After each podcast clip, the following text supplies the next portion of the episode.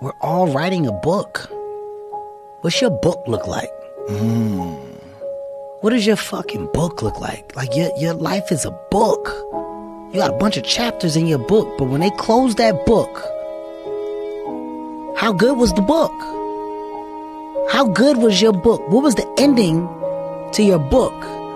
If the ending to my book can be so amazing because of all that was done, the money, all that was accomplished.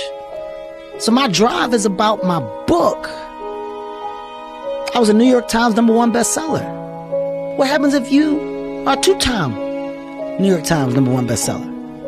If you get to two, what happens if you get to three? That's the thing. All I'm doing is sparking the awareness in others to go, why not? Why not?